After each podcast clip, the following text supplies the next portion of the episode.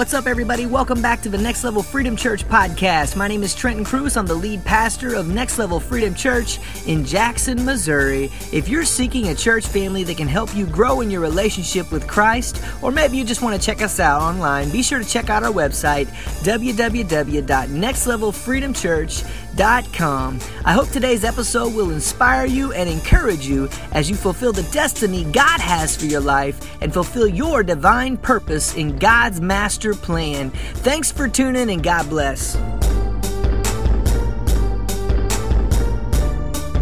Welcome back to Through the Book.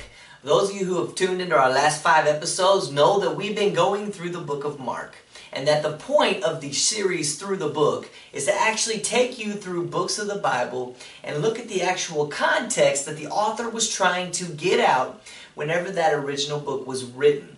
Today we're going to continue where we left off in Mark chapter 2, starting in verse 23. And if you remember last time, we discussed two questions out of the four questions that I mentioned that were being discussed there in Mark chapter 2 all the way into chapter 3, verse 6 when we were talking about Jesus, and we hit on the first two questions last time. I'm not going to hit on them again for this show for the sake of time. You can go back and check out episode 5 if you want to check that out. Episode 6, today we're going to be looking at Mark chapter 2, verse 23, all the way through chapter 3, verse 6. So, once again, we've got a short bit of context, but there's a lot in this, and we're going to get through the last two questions that were asked in these particular passages. Today, I want to go ahead and get started by taking a look down there in Mark chapter 2, starting in verse 23. And I want you to key in on something here, and that is the attitude of the Pharisees. And as we've been reading this text, you've seen that the Pharisees are basically out to get him. And if you know, we talked last time, we talked about Jesus' popularity had grown up into the point of the discussion last time. And now we're realizing that not only is he becoming popular with people, but he's also becoming popular with critics. And we talked about the fact that critics are always going to be there. And the Pharisees now are watching Jesus' every move, trying to see a point that they can point out for him to mess up. But I want you to key in on the fact that the Pharisees here are actually a religious people that are stuck on rules and traditions that some of which they have come up with in their own book of the law because they're trying to set such a high standard that it's almost impossible for any man to live by. And Jesus has come to simplify that and just to show us his true power as God and the true reason God has sent his son to this planet. So starting there in Mark chapter 2 verse 23 it says, "One Sabbath Jesus was going through the grain fields, and as his disciples walked along, they began to pick some heads of grain. The Pharisees said to him, "Look, why are they doing what is unlawful on the Sabbath?" I want to stop there for just a moment and I want to discuss the fact that the Pharisees here, once again, we said a second ago, are actually looking for something to accuse these men of that are following Jesus and to accuse Jesus of. But can I show you a scripture real quick before we continue that is going to bring this verse right here to light and this question, the third question, why do they do what is unlawful on the Sabbath to a new light? It's in Deuteronomy chapter 23 and it's verse 25. Let me just show you something real quick out of our scriptures because Jesus is getting ready to point this out to them here in just a second. It says, If you enter your neighbor's grain field, you may pick kernels with your hands, but you must not put a sickle to their standing grain. So, what we've got here once again is the Pharisees trying to find a flaw but basically, I wanted to point this out because Jesus is getting ready to reflect on this in just a second that the law permitted anyone, particularly the needy, to pluck ears in a neighbor's field as long as they didn't use a sickle or as long as they weren't actually harvesting their neighbor's grain, they were more than welcome to pluck, especially if they were in need. That is one of the standards of this society that was so amazing because it was so much about helping your neighbor in need if at all possible. And there's several stories in the Bible, but I don't want to get off track. Maybe we'll take a look at some of those stories later in a different um, book. But right now I want to key in on Mark here. And let's go ahead and get to Jesus' response there in verse 25. It said, He answered, Have you never read what David did when he and his companions were hungry and in need? In the days of Abiathar, the king or the high priest, he entered the house of God and ate the consecrated bread, which is lawful only for priests to eat. And he also gave some to his companions. Then he said to them, The Sabbath was made for man, not man for the Sabbath. So the Son of Man is Lord even of the Sabbath. And that concludes there in chapter 2. But I want to go ahead and talk about this scripture for a second. I want to point just a few things out before we decide to continue here. And the first one is that immediately when they bring up this question of what's unlawful on the Sabbath, Jesus brings up a story that can be found in 1 Samuel chapter 21, verses 1 through 6, which we're not going to look at today for the sake of time, but is speaking of David eating the consecrated bread and approaching the priest, which is only lawful for a priest to eat. And if you go back to Leviticus and the laws and things, you're going to see that the priests were the only ones allowed to eat that. But David came in and asked for bread. And at that time, in the actual story, in 1 Samuel 21, it was Ahimelech that actually shared that consecrated bread with him. But the reason they mention here uh, Abiathar, the high priest, is because Abiathar is believed to have been the high priest. There's a few different interpretations on why that transition is there. I don't want to talk about those today because I don't want to get off the subject of where we're trying to go. But just know that Abiathar is actually Ahimelech's son. And he was also a high priest in Israel. But the one that David actually approached in the story, if you go check it out in 1 Samuel 21, verses 1 through 6, once again, is Ahimelech. He's the one that actually shared that with David. But the point is that David wasn't just a hungry man who was after something to eat. He was the future king of Israel. Not only that, but he was the ancestor of the Messiah. And if David can go ahead and eat the bread that has been consecrated, how much more is Jesus, the actual Son of God, allowed to have that authority and allowed to have that ability. But I also wanted to point out here that when the Pharisees are asking these questions, they're kind of like those people that you run into in day to day life who are always trying to figure out, trying to point something out that they think you're doing wrong. The people that always think they're right about everything. You know what I'm saying? You know those type of people. And they always are trying to point out your flaws. So they look for things. And the Pharisees here would have considered this to be harvesting and a violation of the Sabbath, but really all Jesus and his men did is as they were passing through the field,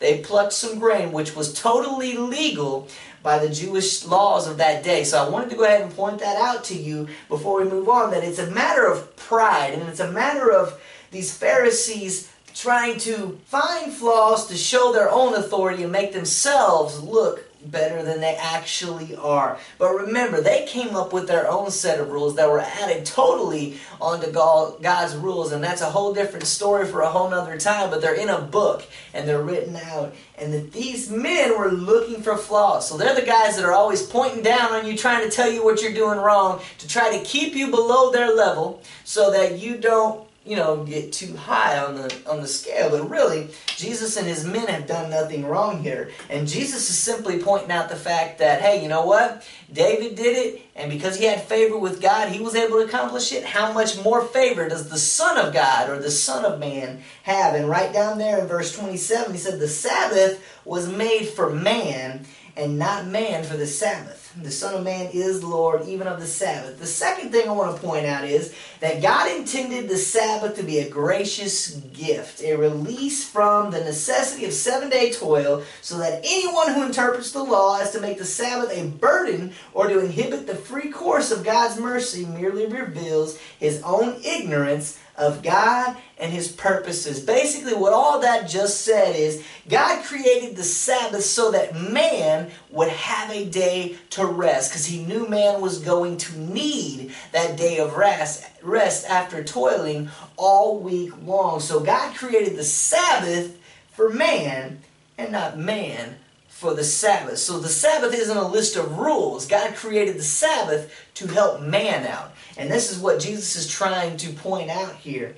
So he also said there, verse 28, so the Son of Man is Lord even of the Sabbath. The third thing is that that particular statement that we just read, this statement boldly affirms that as Lord, the Son of Man is the one who decrees what is lawful and unlawful, permissible and impermissible, and any customs ordained by the Pharisees or their traditions are thereby rendered null and void because Jesus' authority surpasses those or that of the Pharisees. So Jesus being the Son of God, he wanted to make sure to point out once again that the Son of Man is Lord even of the Sabbath. So guess what? If I say that this day is a day for rest and my men want some grain as we're passing through a field, because I'm God, because I'm God's son, I can do that because I have that authority as God. So that's something else that gets pointed out here. But going ahead and moving into chapter 3 now, and we haven't done this before on the show, but I want you to know that we're going to go ahead and read the first six verses of chapter 3 just to can kind of conclude the thoughts because there's one more question that we want to point out as we continue reading here in Mark chapter 3 starting there in verse 1 it said another time Jesus went into the synagogue and a man with a shriveled hand was there some of them were looking for a reason to accuse him, and the some of um, some of them that's referring to there is the Pharisees once again. So they watched him, or so they watched him closely to see if he would heal him on the Sabbath. So right once again, looking for. Have you ever been around people where you feel like you're walking on eggshells? Well, I want you to know here that Jesus doesn't react like that. But some of us have been in the position that Jesus is going through here. But because Jesus is who he says he is, because he's the Son of Man, because he's the Son of God, because he is God in the flesh, Jesus isn't intimidated by these guys trying to stand around and look for a fault in him. Because it says, Jesus said to the man with the shriveled hand, and this is in verse 3 Stand up in front of everyone. You see, now we get to this point where they've had their time of questioning. They've constantly been questioning Jesus on certain things. And you get to the fourth question, and I want to point out that the fourth question isn't a question that was asked of the Pharisees to Jesus, it was Jesus asking a question to the Pharisees because Jesus has said, okay, that's enough. Let's just see how these guys respond. And I want to point out that Jesus always can go back to the scriptures to back himself up with what he's doing, and we're going to do that here in a second. But verse 4 says, Then Jesus asked them, Which is lawful on the Sabbath, to do good or to do evil, to save life or to kill? But they remained silent. He looked around at them in anger and deeply distressed at their stubborn hearts, said to the man, Stretch out your hand and he stretched it out, and his hand was completely restored. And I'm going to stop there for just a second because I want to point out a couple of things that just happened. Once again, Jesus wasn't intimidated by these men standing around trying to look for a reason to accuse him. So Jesus, this is one of the first, miracle here is the first time we've seen Jesus actually have someone stand up and he didn't say your sins are forgiven or any of that. A lot of that is interpreted here. But he just basically told the guy to stretch out his hand. But before he did that, he decided he was going to ask a question to the Pharisees. And I'm going to point out here in Deuteronomy just a second why Jesus asked this question. Because he was testing their knowledge of the scriptures. If you go on over there to Deuteronomy chapter 30, which is where we're going to look up the answers here. Deuteronomy chapter 30, verse 15 through 19. I want to show you something once again in your Old Testament. Deuteronomy 30, 15 to 19 says, See, I set before you today life and prosperity, death and destruction. For I command you today to love the Lord your God, to walk in obedience to him, and to keep his commands, decrees, and laws. Then you will live and increase. And the Lord your God will bless you in the land you are entering to possess. But if your heart turns away and you are not obedient, and if you are drawn away to bow down to other gods and worship them, I declare to you this day that you will certainly be destroyed. You will not live long in the land you are crossing the Jordan to enter and possess. This day I call the heavens and the earth as witness against you that I have set before you life and death, blessings and curses. Now choose life so that you and your children may live. And I want to stop there, just, just verse 19 there, to point out the fact that Jesus is basically questioning them on some scripture that is interpreted.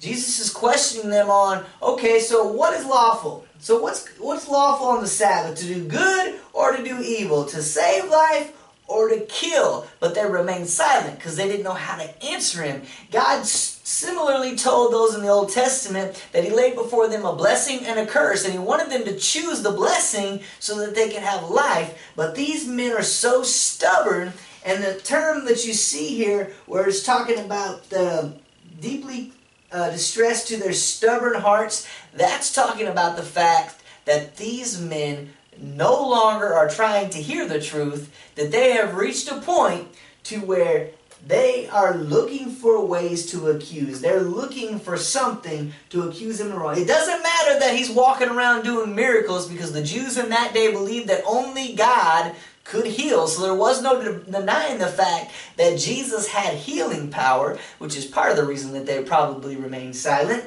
Their hearts were stubborn. They weren't seeing that anymore. Now they just wanted to find a way to get rid of this Jesus guy who was taking away their thunder, so to speak, maybe, in, in the world that we talk about today. Have you ever had someone steal your thunder? So basically, he's still in their thunder. He's coming around, he's doing all these things, and then they're trying to get people to feel lower and abide by all these laws. But this Jesus guy shows up and just starts healing people, and he just starts forgiving people. And this is just bothers them so much that they have reached a point that Jesus is trying to give them one more chance to repent from what they're doing and just see the light, see the truth. He says, which is lawful to do on the Sabbath, to do good or to do evil, to save life or to kill but they remained silent. So Jesus looked around at them in anger and deeply distressed in their stubborn hearts and said to the man, Stretch out your hand.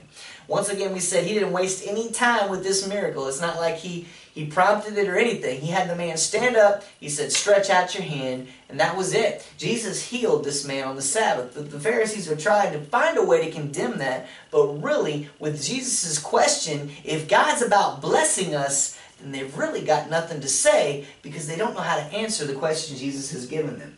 And then verse 6 says, Then the Pharisees went out and began to plot with the Herodians how they might kill Jesus. So they have reached the point now to where there's no turning back. They're tired of this Jesus guy stealing their thunder or whatever you want to say, and they are out to get him. So they get with the Herodians and they get together with them, and now they're trying to plot a way to have Jesus killed.